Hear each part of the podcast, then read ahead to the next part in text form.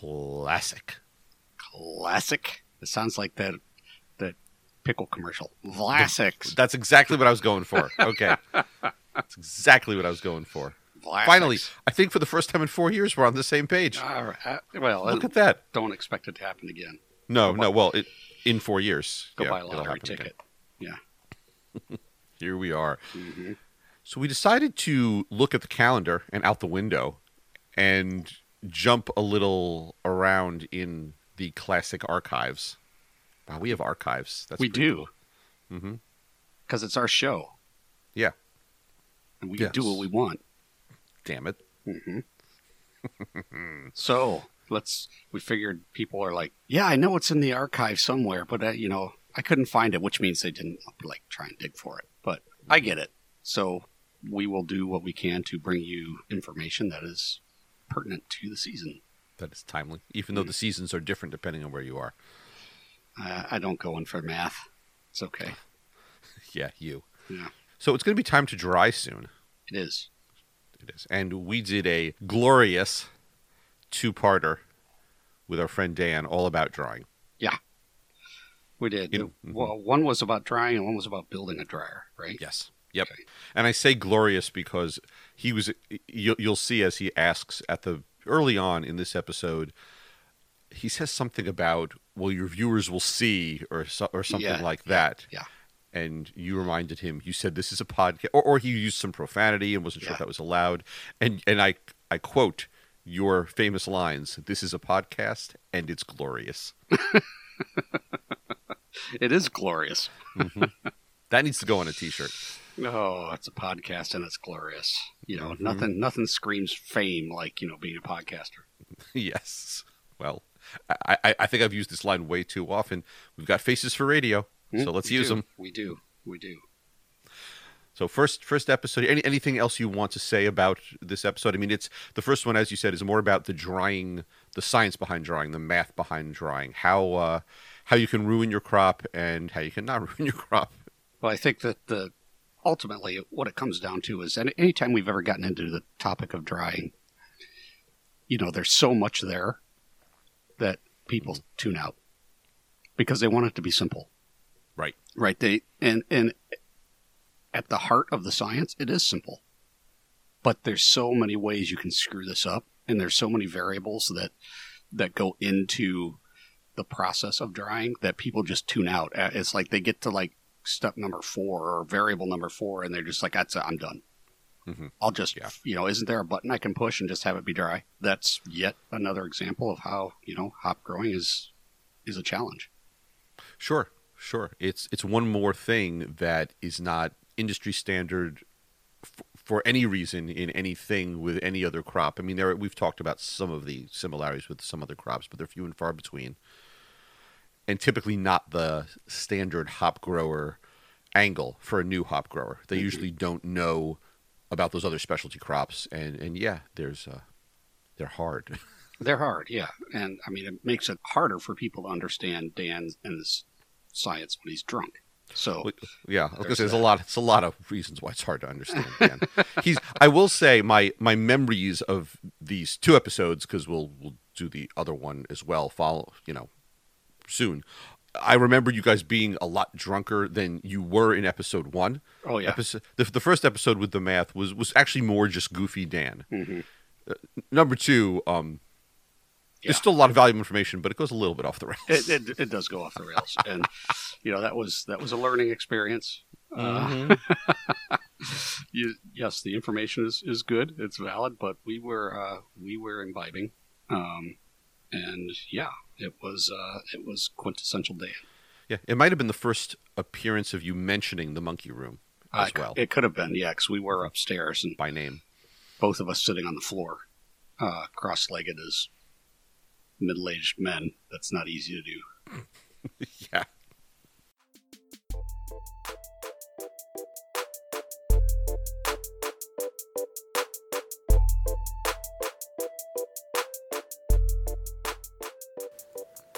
So, Greg, it the time is upon us. Uh, the the critical time that everybody freaks out about. And frankly, they don't freak out about it early enough, which is why we're recording drying hops in June. Uh, but it's something critical that we need to talk about. And this is going to be, I think, the first of maybe three that we're going to do uh, on drying hops because it is so critical. And hopefully, this is the one that gets a gajillion listens to uh, year after year after year. But it'll probably only be uh, like four days before they actually have to dry. And, and you know, I know that you and I, from the day we started this podcast, have talked about the fact that one day, and I'm so glad I get to do this before you do. One day, we're going to bring on the guest with the most hot air possible, whether that's literal or figurative. I'm so glad I got to say that before you stole it from me. It's it's it's both, and and and before I I let him out of his cage, uh, I want to talk about the fact that we will talk about selling and harvesting for wet hops in a very near future. So this this uh, conversation is all about drying hops at harvest, and basically, as I love to tell people in all of our workshops and seminars and any place I can, hop drying is something I love to call how to wreck your crop in 30 minutes or less. And we say over and over again this you know we talked about water. This is so critical. We talked about weeds. If you do this wrong you're going to blow everything. Everything is critical but this to your point is one where everything else can be going along so smoothly. And this is one of those that if you know what you're doing you can do it right. Well, and I think, yeah, and I think it's critical to talk about the why. So, you know, we're going to talk about the why today, why things work the way they do. That way people know how to adjust their processes to make sure they hit their, you know, expectation. You you work all year long. If Mother Nature, if, that's a big if, Mother Nature cooperates and you hit every single milestone on the head and you have the absolute best crop and you've got hops coming out of your yin yang and you, you you turn away for a second during hop drying, you're done. We we can't stress this enough. Fortunately, uh, with us today, we have a, preeminent expert on hop drying. Yes. Uh, so he's a former partner of ours, but and also one of the uh, the brains behind uh, the AromaSmart technology and low temperature hop drying. Uh, Dan Detmers. Dan, introduce yourself. So Greg calls me hot air, and you call me preeminent. I'm sorry, Greg. Your stock is falling. You're a preeminent hot air provider. dan i'd like you to spell preeminent for us please It starts. There's no Q in it. Let's put it that way. oh man. Well, you know, I'm an engineer. Spelling's not my thing. No, it isn't. No, and and, and Greg, uh, Greg, you know, Dan, as we know, is a bit of an oxymoron because uh, he's an engineer, yet he's outgoing and well spoken, and is a good teacher. So uh, he is not that engineer that's looking at his own shoes. Uh, he's, Well, I am at the moment, but only because of where you've got me situated. Yeah, we are sitting in the monkey room upstairs in in uh, my house, which has my wife's uh, plushy toy collection in it, which provides a lot of sound dampening. So Uh, we're coming to you live from the monkey room. we, we will need a picture by the way for the podcast You you will get one live um, from the monkey room. acoustically situated monkeys and frogs. Yep, yep, and live for the monkey room is the title of the episode okay yep, exactly. So so, so, we want to talk, you know, and, and just a little bit more about Dan and, and sort of how he fits in. Is when we started Gorst Valley, you know, he was one of the early folks, along with you, Greg, that that I rounded up because we figured that if we're going to have an opportunity to compete, we need to take a take a look at this from a technical perspective and ask those questions.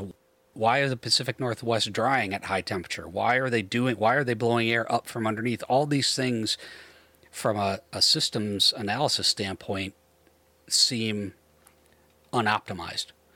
And so we're like, how are we going to address this? So what what do you think about? it? Would you agree, Dan? That's, that's absolutely correct. So, um, many, many years ago, when James roped me into all this, uh, you know, he said, Hey, let's grow hops. Uh, you're the food processing guy. So take care of the drying, the processing. I don't know. We might have to pelletize or something someday. Uh, And I thought, oh, how hard could this be?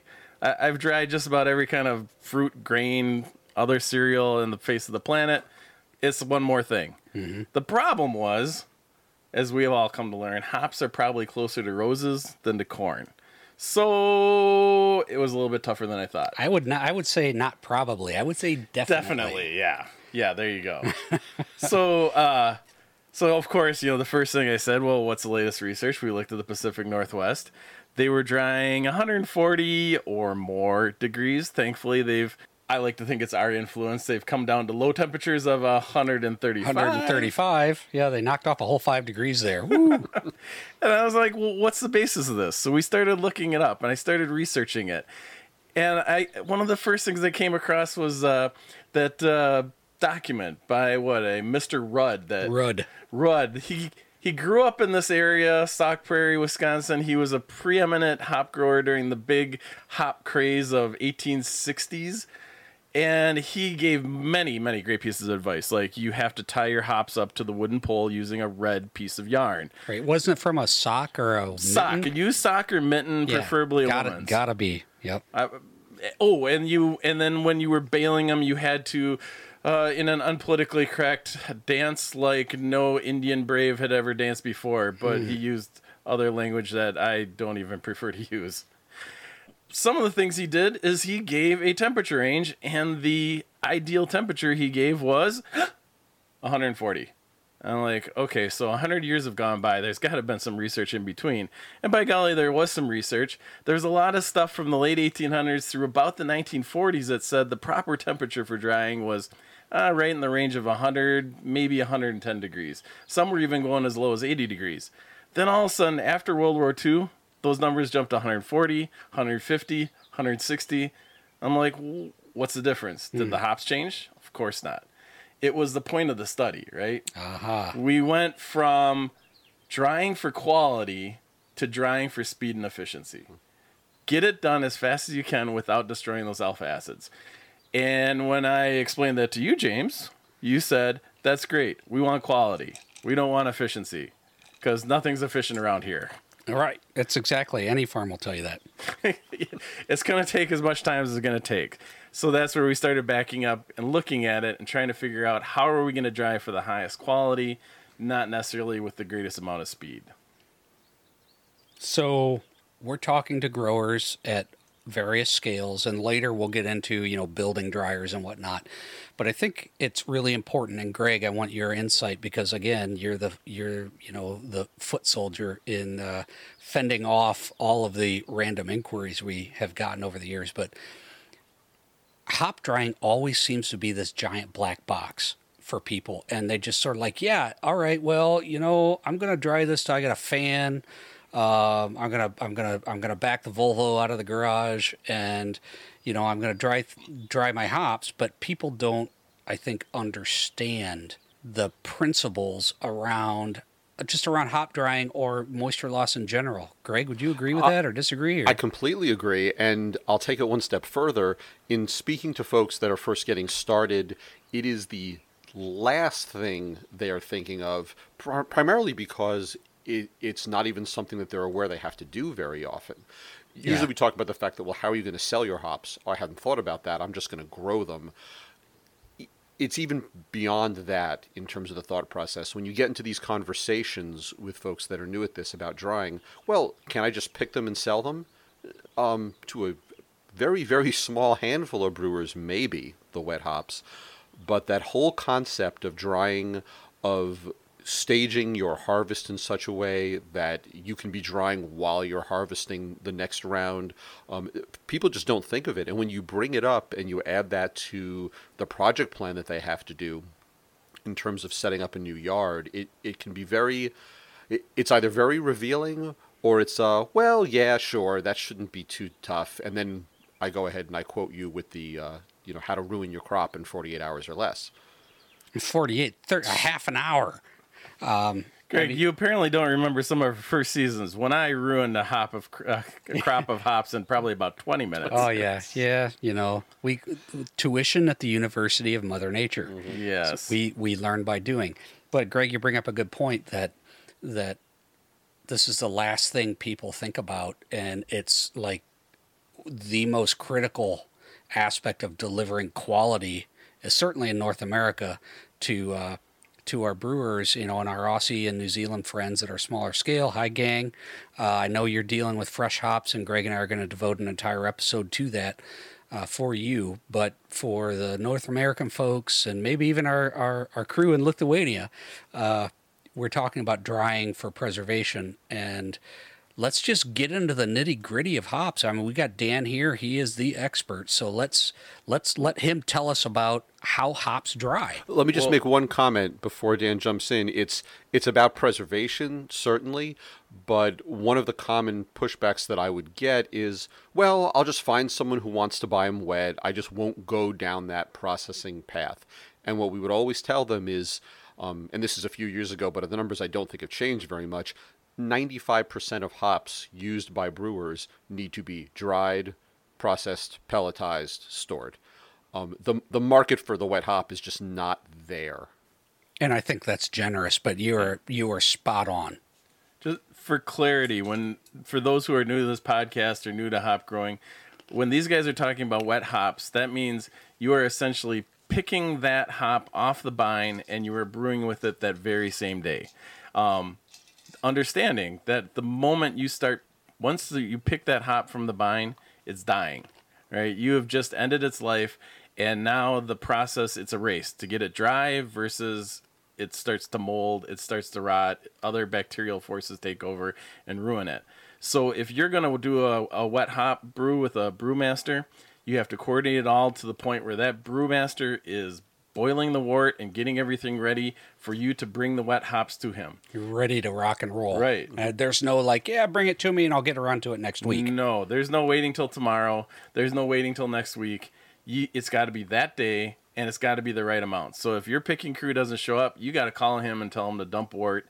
And for some reason, brewers don't like to throw money away. Yeah, it's a little grumpy. It's a grumpy subject. Right. Yep. So so why are we preserving it? Because as much as I might like a wet hop beer, it's not always possible. It's not feasible to brew all of your beer in one day for the entire year.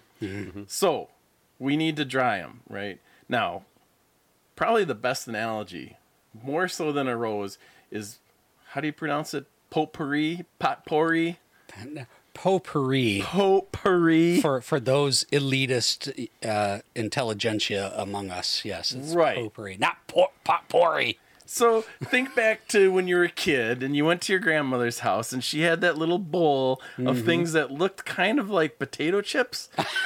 but when you chewed into them, they didn't taste so good. You know what I'm talking about, Greg? I, I, I'm thinking yeah. more of the sachet of potpourri that you know someone could probably use in their underwear drawer, Dan. Can, can Like- you actually say sachet and potpourri in one sentence on this podcast? You can.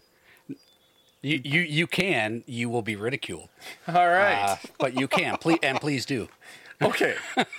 so again, back to that potpourri, potpourri, potpourri. Potpourri. when it was just sitting in that bowl doing nothing, right? Did it smell? Maybe a little bit, right? You could get a little bit out of it, but not much.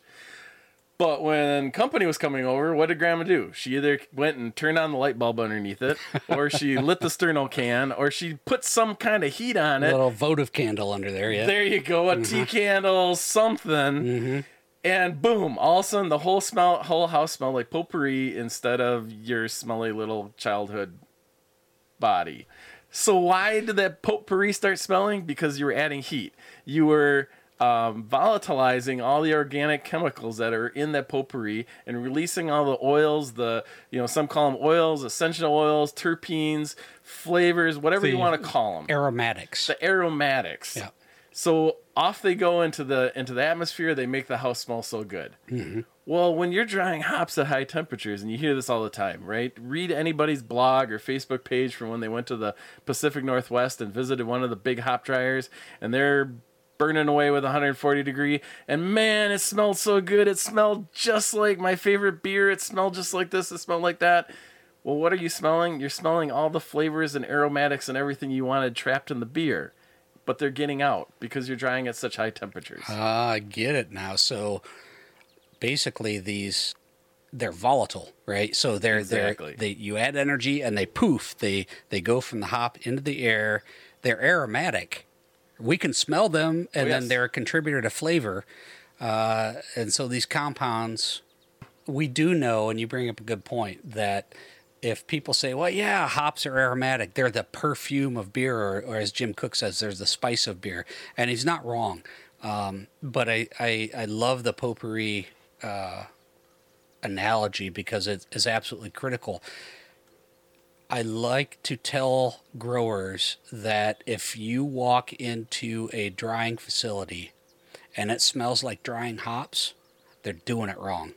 Exactly. If you're looking to preserve aroma compounds. Now, and there's some very brandy new shiny data coming out Oh, that, yes. that validates this concept. However, it's important to note that we want to keep this good stuff in beer.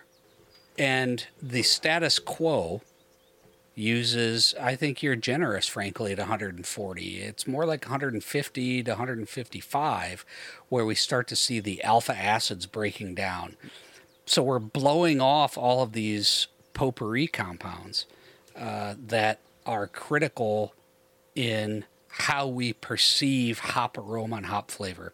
But I don't want to get too deep into that. Let's let's save that. We'll do that maybe in the off season uh, when everybody's forgotten the pain of harvest.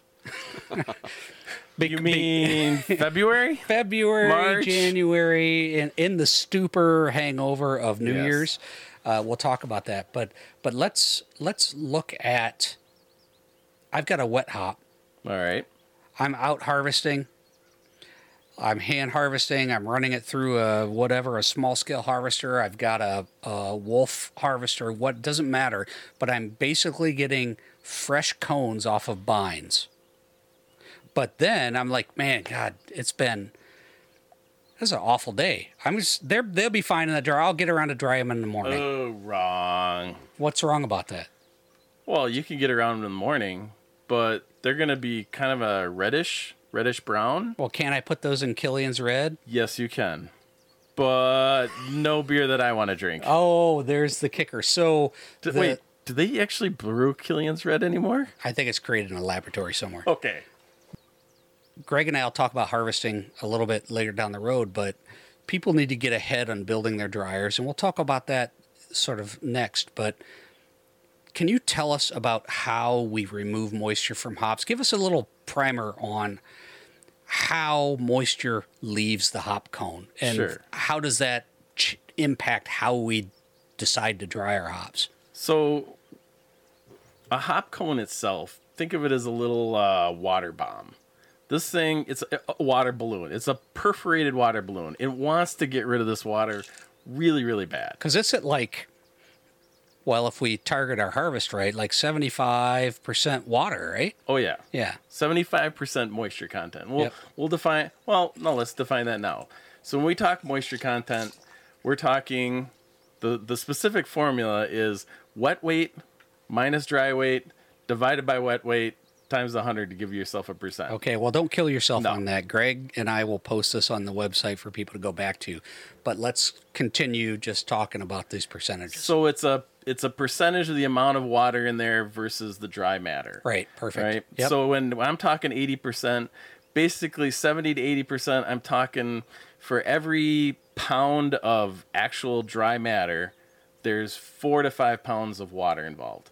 wow. Now, when I want to get dry, I want to be down, well, it depends upon what I'm doing.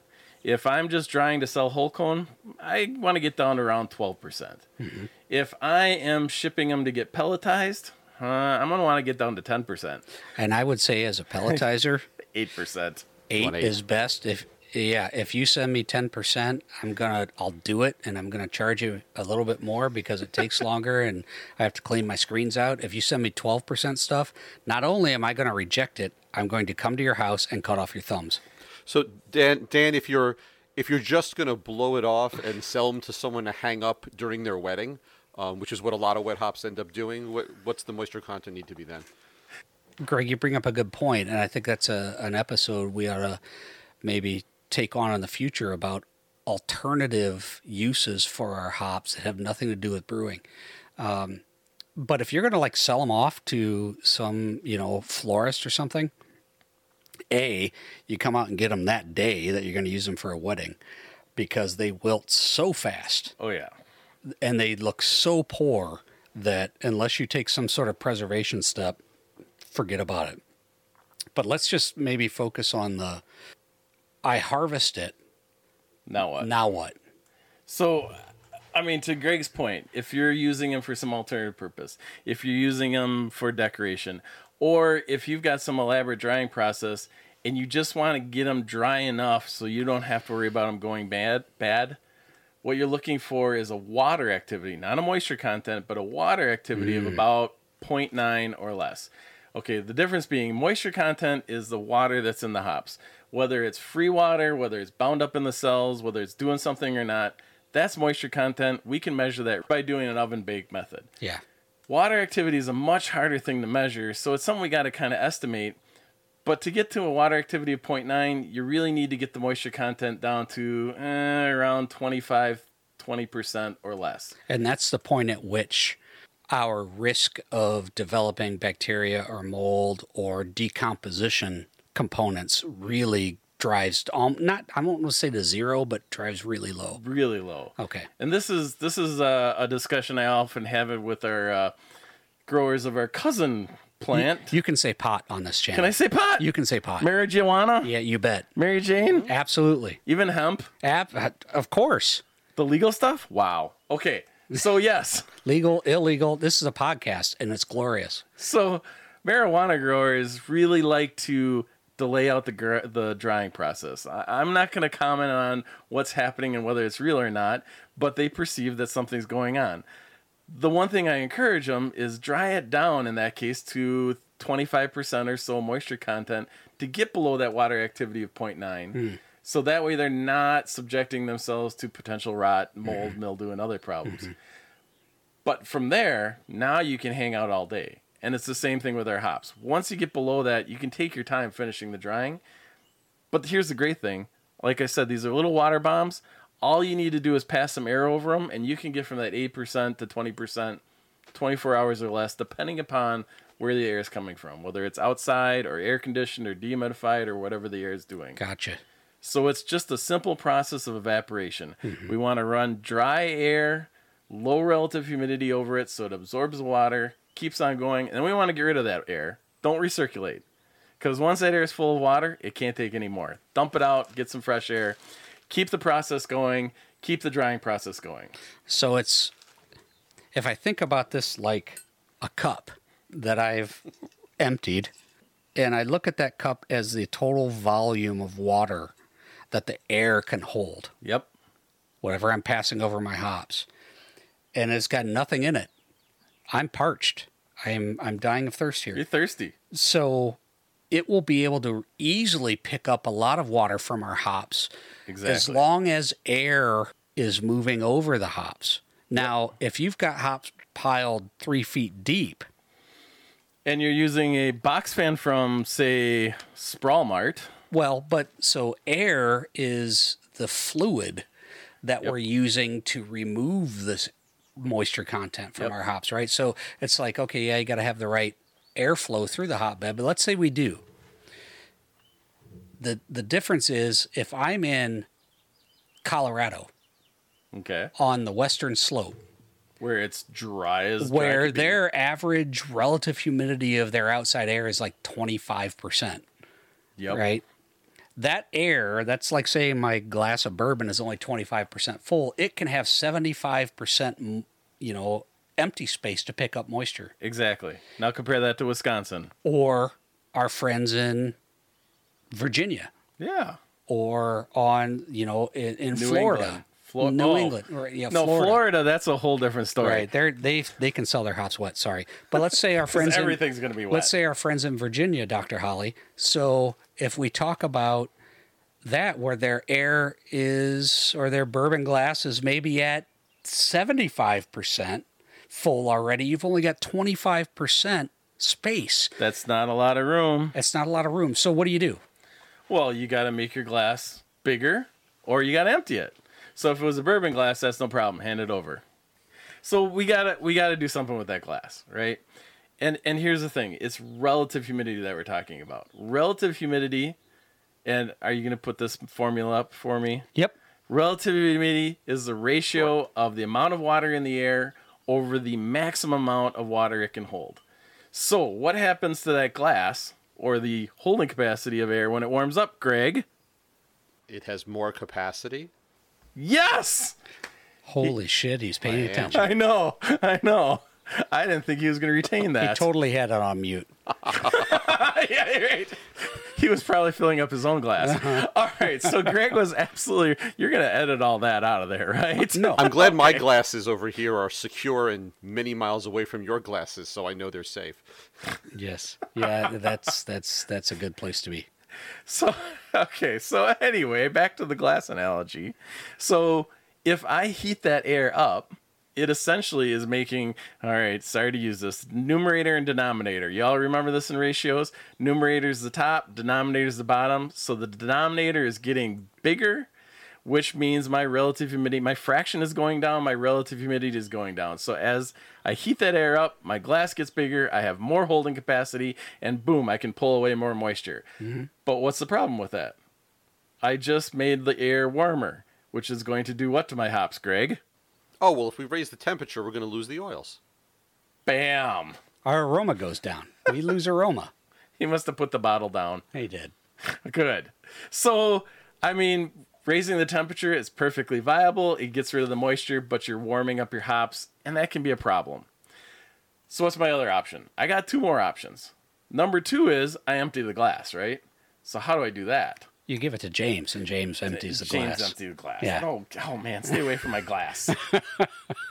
okay, this is air, right? Oh, I'm not interested in that. Right. So, how do we get rid of moisture?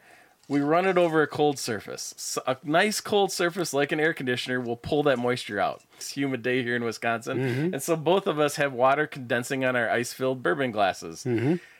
Same thing happens with an air conditioning coil. It's cold, the water hits it, it falls out. The problem is now I've got a really teeny tiny glass. I just went from a tumbler to a shot glass. Oh, so the temperature is changing the size of my glass. Exactly. And as it gets ah. smaller, the water overflows and hits the floor.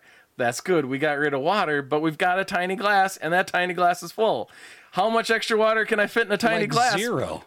Bam. So that's why you can't use air conditioning Right. to dry your hops. Oh. I have to oh. use a dehumidifier because a dehumidifier then takes that same air and heats it back up to where I started at. So it it shrinks the glass, squeezes the water out, and then expands the glass. Back so to can, where I started. It's this novel concept that was come up with, I don't know, 150 years ago. But we're still refining it. So, just to put in a plug for my new employer, Quest Dehumidifiers, Yes. we make the finest, most efficient glass shrinkers and re-expanders in the universe.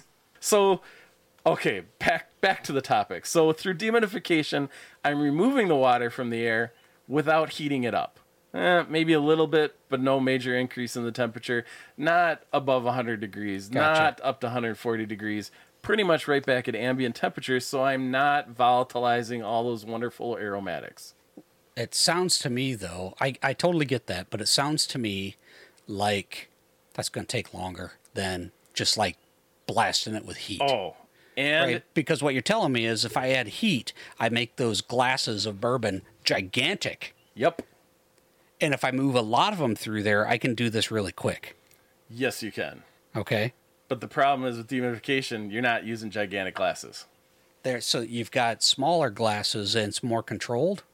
It is, but here's another problem. If you're using dehumidification for the entire drying process, it's going to be a really big dehumidifier. Now, I would love to sell that to you, James, because if Yeah, I I could sell you that one dehumidifier to take care of, say, a third of an acre at a time, oh, that'd be awesome, because then I could take the rest of the month off with the profit margin. So in case you and our listeners didn't know, which Greg likes to remind everybody, I'm a cheap bastard. So Yes. that's not going to happen. So that leaves us with a third option. Okay. Let's increase the number of glasses. Oh, wait a minute. So the dehumidifier, if you're going to go that route, would need to be ginormous because there's so much water to get rid of at the beginning. Exactly. Oh, I get it. Okay. Let's save the dehumidifier for the end. Yeah. in the do that. beginning, let's use plain old Mother Nature. Let's increase the number of glasses. Let's increase the airflow. Now, here's the problem with the increasing the airflow. So, you remember way back to like whatever 2003 five, four. Nobody remembers that far. I know. Sometime when we were sitting on your porch and we were talking about this, and I started looking up how you dry hops, I noticed everybody puts them in a bed and they blow air up and through. And I'm like, well, where did this come from? Well, historically, in old Kent, back in 15, I don't know, when did Henry VIII kill all his wives? 1580s? Something like that. That's when hop growing took off in Kent. Well, the way they moved the air was by lighting a fire with anthracite coal underneath it, mm. and therefore the air flowed up and through the hotbed. And so I started thinking, why do we need to blow the air up? Can't we blow the air down? So pressurize the top of the bed instead of the bottom of the bed. Exactly. And when I started talking to others in the field, they told me I was crazy. Well, okay, maybe. So what do you do? You put a fan above the hops, then pushing down. You can do that, but it's gonna kind of create a hop hopnado, as one of our former grow here. Cheers to Kent over Yeah, there in thanks, Ken. Michigan. Yeah. His hopnado, as he called it, when hops start flying all over the place because the fan's blowing directly on them. Oh, turbulence. turbulence. Right. You get hops flying up the wall, and guess what? Hops don't like to be moved, especially at the end. So then, if we're not going to put the fan above it pushing down, can we put the fan below it and suck on that hotbed? That's correct, James. You suck. I do suck. So put the fan below the bed, or at least the pressure below the bed, so you have a plenum underneath the hops. Oh. Pull the air down in a nice, even manner, and you can get to a much higher velocity than if you're blowing up. Oh, now that was about 12 years ago. I kept telling James, we can't blow up. We can't blow up. Well, one day I left for the day and James kept harvesting and we ran out of dryer space. So James set up another drying bed and he set up a fan to blow up. And when he went to bed, everything was great because those hops were full of water and they were nice and heavy. But where did we find them all in the morning, James? I don't know. We fired that James. Oh, okay. Oh, yeah, yeah, yeah. That's right. That's right. We got rid of that, James. Right. Yeah, he was an idiot. So, so what happens to a hop cone as it dries? It gets nice and light, and it ah. starts opening up like a pine cone, and it gets these little wings. Mm. And then high velocity air blowing up and through tends to blow hops up and out and all over the place.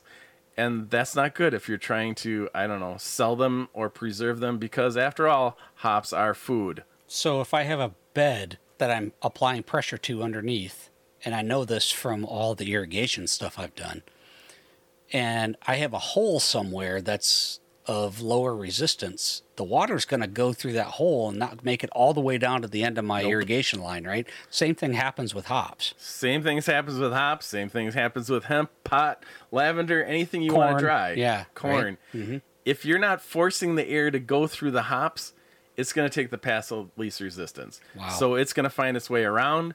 Or if you're blowing up and through that hotbed, it's going to start to shake those hops, shimmy those hops, and it'll develop what we call blowholes. So it'll kind of move the hops aside until it has a nice clear path, mm.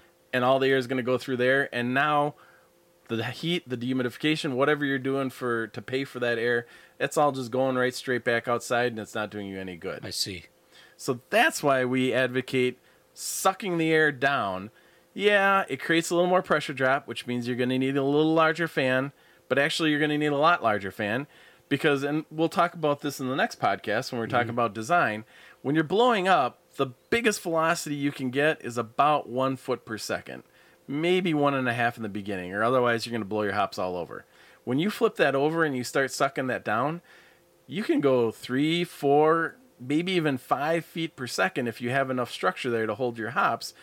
And that's five times more cups Right. to pull the moisture away. So you can move, even if those cups have more water in them to begin with, the fact that you're moving more cups through that bed is removing more moisture. Yep. So we're going to start that way. We're going to start. Now, you get done with your harvest. Like James said, you're tired. You probably are having a party for all your friends that came to harvest. Guess what? Let them go eat the suckling pig and drink the home brew and everything. Your job isn't done yet. Yay! Life of a hop farmer. I just want to say that there were never any suckling pigs or parties at our hop harvest times. Most people were too exhausted and sick of each other. Yeah, that's pretty much true. But Right. I, I have this like wonderful dream in my head that at mm-hmm. one point we had a roasted pig.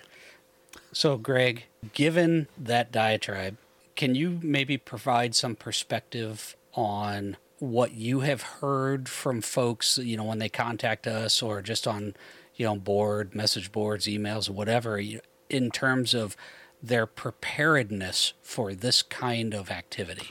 Um, very little preparedness, I would say.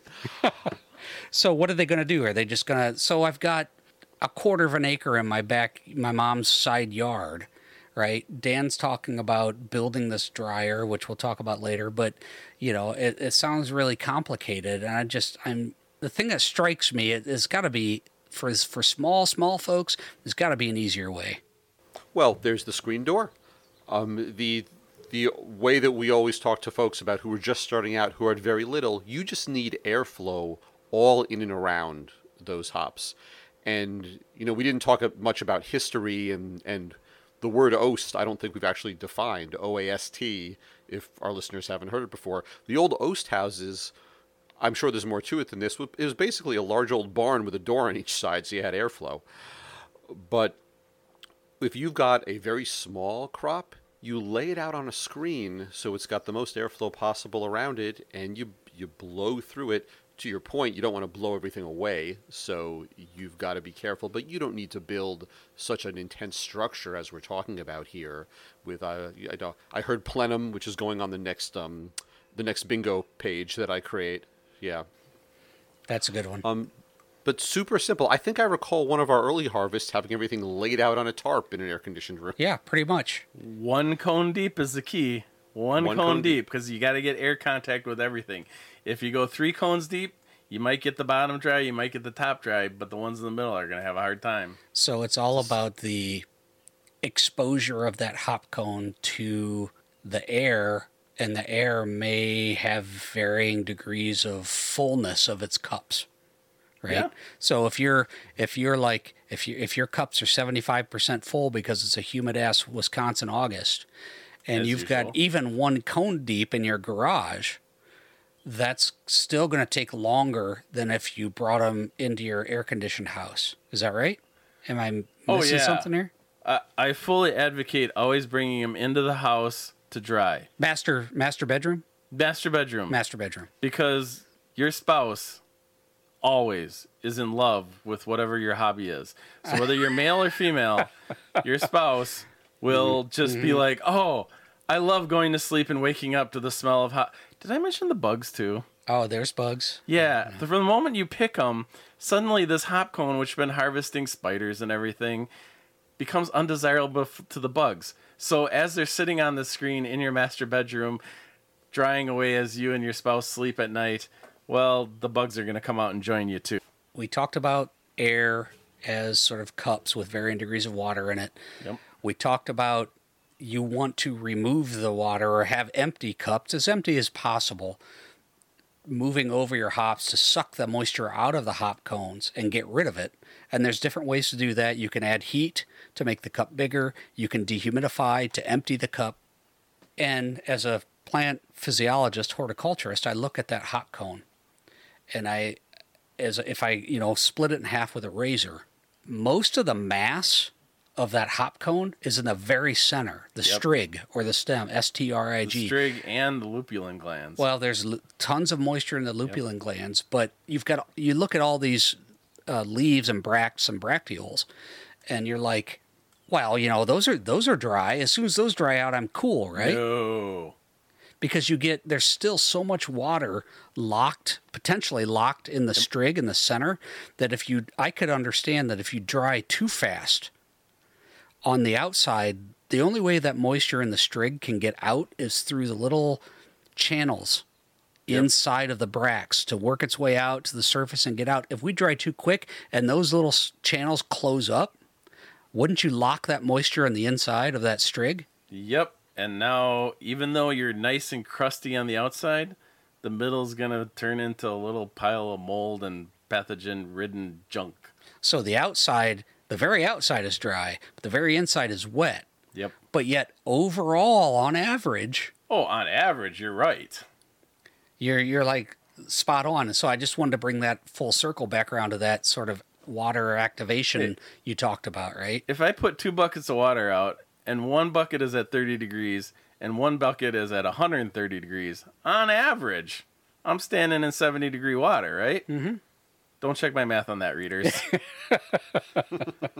but I He's a- got one foot that's frozen and one foot that's on fire. He's an engineer, by the way. He doesn't do so good with math. Right. So I just wanted to talk about that, bring that concept up because as we dry this cone down, we need to, we're working to get the water out of the whole cone, but a huge amount of that water is stuck right in the center of the cone. And if we dry it too quickly, it'll sort of roadblock all that water from being able to get out, and you'll have wet strigs, as we call it, or what we call core lock, where all that water is locked in the middle. And you can start to get degradation and rot on the inside of the cone, even though the outside is dry. So, how fast is too fast? You know, it it depends upon the cone. They come in different sizes. But I will say that the Pacific Northwest, they stop at nine hours. They will raise that temperature, but they will not dry it any faster than nine hours because they found that that's a pretty safe point. Mm-hmm. If you're drying faster than that, well, you're also probably destroying your hop storage index, and the hop's going to come out looking yellow and straw like. Mm-hmm. But, well, yeah, you got real problems. Right. And what I'm hearing, if I was going to sum this up for our listeners, is you've got temperature can control your rate of drying. You've got dehumidification, which can remove moisture from the air, which can, can help control the rate of drying. You've got airflow, Yep. so the number of cups that you're moving through the hotbed. The size of the cup, the emptiness of the cup, and the number of cups. So how is and I think the last thing I want to touch on here does that all those parameters change based on how deep of a bed of hops I'm trying to dry? Yes. I'm saying it with a question mark. I know you're squinting a little bit. I know. So, do all those parameters change? Yeah, because um, they change due to the fact that you've got a deeper bed of hops. So, the deeper bed of hops means more pressure drop, which means your fan's going to fight harder to get the air through that. So, right up from the start, you're going to have to get a bigger fan to get all through that.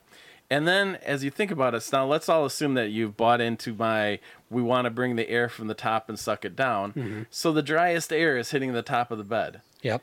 and it's always going to be the driest air, and it's always hitting those same hops, unless you are somehow going in and turning them, which sounds pretty easy, but when you start getting massive volumes, it's not very easy No, to turn. No, let's talk about that later. Okay, Phew, good.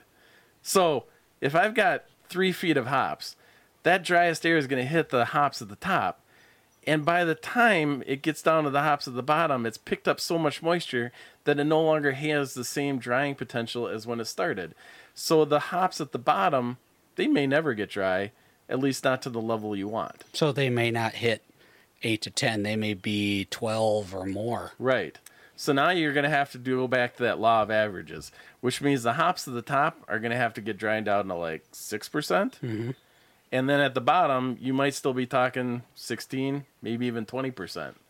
And you're going to mix those up and hope that on average you come out to 10, 12, or 8% if you don't want James to come over and chop your fingers off. So I could see that being a problem with certainly with heat, whether you're adding from the top or the bottom, where the bottom or top, wherever that super hot, super dry air is hitting first, over drying.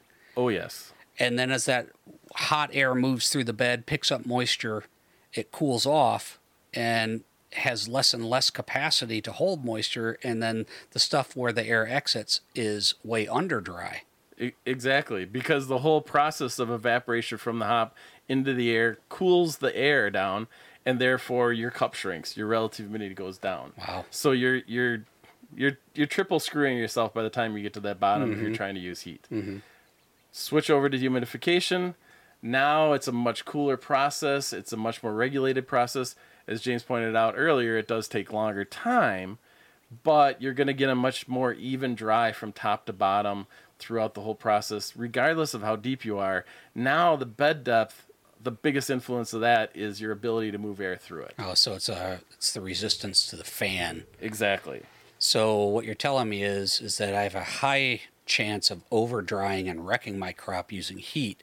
But if I was dehumidifying using a you know conventional dehumidifier, I have a very a much lower risk of over drying. It's just going to take me longer to get to where I'm going. Exactly. So let me come back to the importance of that over drying. But let's just okay, so for all you listeners out there, pick up a pen and a paper. This is finally it. We're gonna go through the whole formula for you. right? So you pick your hops. You harvest them. The first thing I want you to do is put them if you've got picking boxes, if you've got screens, do not put them in plastic bags. Do not put them in an airtight bag waiting to put them in the dryer. If it's a 6, 10, 12, 14 hour day, the stuff you put in in the morning, 14 hours later, is already going to be ruined. This is the James hated it when I'd say this. Uh, James, I got to take a break to take the hops to the dryer and put them in the dryer and get them going. Because he knew he was losing one picker for 15 minutes two and a half hours. Whatever.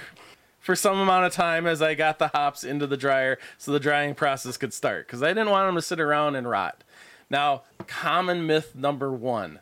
Oh, yeah. So, Dan, I loaded them in the dryer, but you know what? It was raining last night. And when it's raining, it's 100% relative humidity. So the cups were already full. So there was just no way I could get moisture out of them. So I, I just left them alone. But when I came back in the morning, they were brown and reddish. Uh, so I guess I can't pick in the rain, right? Wrong. Mm, yeah.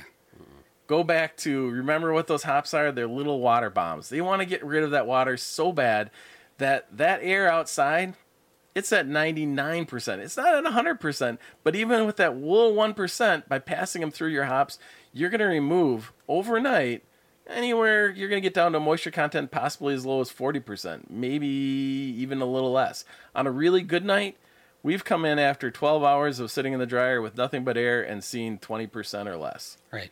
So get them in the dryer, get the air going right away, get the drying process started.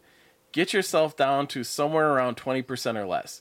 Because now here's here's your homework assignment everyone. I want you to go and take that mathematical formula that Greg's putting up there for moisture content, and I want to, you to calculate the amount of water at 80%, 70%, 60%, 50%, 40%, 30%, 20%, 10%, and then let's go all the way down to 6%. And what are you going to see? A linear regression? No. It's exponential. Mm-hmm. When you go from 80 to 60%, you just lost over half the water. When you go from 60 to 40, you lost a quarter of the water. The rest of the way, it's just tiny little incremental steps. So when I say overnight on a rainy night, I'm going from 80 to 40%, I just got rid of almost two thirds of the water I wanted to get rid of for the entire process. And that was the easy water. That's right? the easy water. And that's the water zone where most of our degradation occurs. So even if it's raining, we can get closer to the safe zone. Yep. By still drying if it's raining. Now, we're finally down to 20%. So we've we've got it there you've got three choices at this point. You can continue to use outside air. And if you're lucky and the weather works out right, you will finish drying. Mm-hmm. What do I mean by lucky? I mean relative humidity is less than 50%. Right. Here's the problem. Every day, you know, if you're like most small scale hop growers, you got to go to work because you got an actual job to support your new hobby. I'm sorry, business. All right, it's a business. Thank if you. If my wife is listening to this podcast, it was a business. It's a it business. wasn't a hobby. Right. So you, you go to work and you come back after work and you check them and it was a nice dry day it was warm out because it was so warm the relative humidity went down and you're almost dry you're down to maybe 14% or 12% and you think i'll just leave them in overnight and boom i'll be done in the morning mm-hmm. but you come in the morning and you're at 17% what the hell exactly well what the hell is absolute humidity doesn't change very quickly so wait a minute. That's the the total amount of water, the actual right. water that's in the, the air. Actual right. amount of water. Right. But what happened to the temperature at night? It went down, so yeah. therefore the cup got smaller. Ooh, so, so the, the, water content, the cup filled up. The cup filled up all on its own, and it couldn't take the moisture away. In fact, it was so full, it gave a little bit of water back to the hops. Son of a bitch. Yep, you just went in reverse. Mm. Dang. So you leave for work again, and when you come back, man, it's down to 14% again. Oh, I'm almost done. But in the morning, you're back up to 17%. Oh. And you continue this until you finally get that one nice dry day. This might take a week. In one case, I think it took us two weeks and three days before mm-hmm. I finally hit that dry day. And that's when I decided we've got to do something different. because I can't keep driving all the way out to check my hops to go, dang. Plus, there was this cheap bastard who kept screaming, Are they done yet? Yeah, Are they well- done yet? That guy got fired. that- Anyway, yeah. so That's fired James. the the moral of the story is um, there's no free lunch when it comes to drying hops, and there's multiple ways to do it, and there are more opportunities than less to lower the quality. However, for those of us certainly in North America, it is considered an absolute that you will be delivering dry product, and certainly if you're going to pelletize. So it, it it requires an extra level of expertise in the hop producing realm to in order to get a quality product through this process. The principles aren't difficult, Nope. but the opportunity for error is high. Very high. Okay, I think that's fair. So here we get to an almost dry hop. So, like I said, you can either wait for Mother Nature to cooperate or you can force it. And the way you force it is either by heat or dehumidification. So, now let's go back to the over drying principle. What is the biggest advantage of using a dehumidifier? You get to sleep at night. ah, right. Greg, do you like to sleep? On occasion, yes. Okay. So think of it this way. If I'm using heat, I am creating super, super dry. I'm talking, I can get down to relative humidities of 4% or less. Yeah, at those levels, I can get my hops down to 3% moisture content, 2 po- 2% moisture content. But guess what happens at about 5%? Dust. Bam! Crunchy hops. Yeah. That's when we. What, what were we talking about? Let's take this dust and see if we can turn it into a chicken barbecued rub or something Yeah, like that. yeah, yeah. Barbecue rub. How do we salvage this batch that Dan just roasted? Mm-hmm. I mean, it wasn't from temperature; it was totally from over drying. So if you are finishing them off with heat, you got to stay up. You got to watch it. You got to monitor. You got to check that moisture content on a regular basis so you can pull them out at just the right time. It's you're overcooking them. Exactly. Now with dehumidification, dehumidification has its limits on the relative humidity. At most temperatures and conditions, uh, most dehumidifiers are not going to get you below about 30, 35%. At those levels, you're still only going to get down to about 6, 6.5% moisture content at worst. At that point, they're a little over dry, but they're not dust. You can salvage them, and don't worry, they'll pick up the moisture and go back to 8%. Just- or just leave them at 6.5%. Or you just run the dryer uh, open and suck some little bit moisture air through there, and you can bring them back up to the eight percent range. right? Exactly. Nice. So if you use dehumidifiers, it means you actually get to go sleep at night, so you're rested and ready to pick the next day, and not like Grumpy James that we also fired. Yes. That guy's a bastard. So once again, recap: pick your hops, get them in the dryer, start moving air through them, as much air as you possibly can. If you suck down, that moves the most air possible through them, allows you to put in the biggest fan possible, and that removes the free, easy moisture. And then when you get down to 20% or less, use heat or dehumidification to artificially lower that relative humidity. Either make a bigger cup or pull the moisture out of that cup so you can finish off the drying process in another, you know, 5 to 12 hours depending on how much capacity you have. So one thing I just want to make sure that we touch on here, if you guys are done blinding us with science for a little while, um, is just the sales and operations impact of doing this wrong. Because we've just spent a whole lot of time talking about all the ways that you can do this right and do this wrong. But why do they have to be dry and dried the right way? Well, if you overheat them and you you burn off all those oils, even if you get them down to the right temperature, but but you uh, the, the right moisture content rather, but you do it at a high temperature, your final product will not give the desired result to the brewer, and they're not going to come back the next year. And it's, you know, it's alpha acids too. You know, if you over dry them or you hit them with too high heat, you're going to drive up that hop storage index, which is a measure of how abused the hops were. And brewers are going to be pissy about that. So this is a They will. this is a critical aspect. Yeah, you so you can go through this process, use the heat, cut the time down, get them down to the right moisture content, and say, those guys didn't know what they were talking about. These are great. I processed them fine. I sold them. Guess what? You're you're putting sawdust in your beer. Right. And it's, it's Um, going to taste like straw. Totally. Yep. The on the other side, um, if you have too much moisture in there and you go to process, um, and especially if you're the processor, as much fun as harvest is, and you've heard us say it over and over, what a what a trying experience that is. It's nothing compared to cleaning out processing equipment that has run through 15% moisture hops. Right. Oh, it's it's a nightmare. and we let's talk about that later because I don't. It makes me nauseous. So all this that we've just gone over about how to do it right, it, it's for your it's for your crop's benefit, but it's for your benefit. It's for the brewer's benefit. Um, you, you need to do this the right way for your product to be quality at the end of the day. It's not just a matter of, well, you're going to have a crop or you're not. If you screw it up, it's going to turn to dust or it's going to go moldy. There's an in between where you can end up with a crop that's crap. Oh, totally. But it's still a crop. Yep, it's still a crop, and you're going to feel like, why doesn't anybody want this? And I've got to recoup some money because I got a bunch invested in it. Well, I mean, that may be true, but you're not likely to recoup anything from it because the brewers are not going to be happy with you. And is that the image you want to be providing them of your operation? Yep. But I think we can touch on that stuff a little bit later. I think we filled people's heads with a little bit more than than our normal allowance for time. I would uh, tell folks to look to our website to look at our online education where we talk more in depth about all of these principles.